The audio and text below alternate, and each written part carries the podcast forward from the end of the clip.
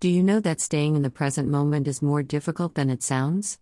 I have read many times on the practice of mindfulness, a practice of just being aware of the present moment, the here and the now. By practicing mindfulness, it will bring us happiness at this present moment. I have a couple of small pieces of notes written by me at least 10 years ago clipped on a cute mini flower pot decor reminding me the present moment is the most wonderful moment. However, that did not bring me much relief or happiness. The reason is those reminders had fallen on my deaf ears. If not, how could I be so depressed and easily agitated by things happening around me? So, what is the missing link? How to make the present moment the most wonderful moment. Here's my discovery after listening to some online Dhamma talks recently. Just be present. Put aside what I am doing at that moment for five minutes and just sit and relax. Close my eyes if I want to. Feel the in breath and out breath.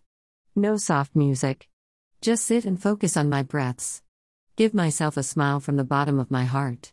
During that five minutes, I really feel alive and have a clearer mind without any worry. Well, that is it. Try it out.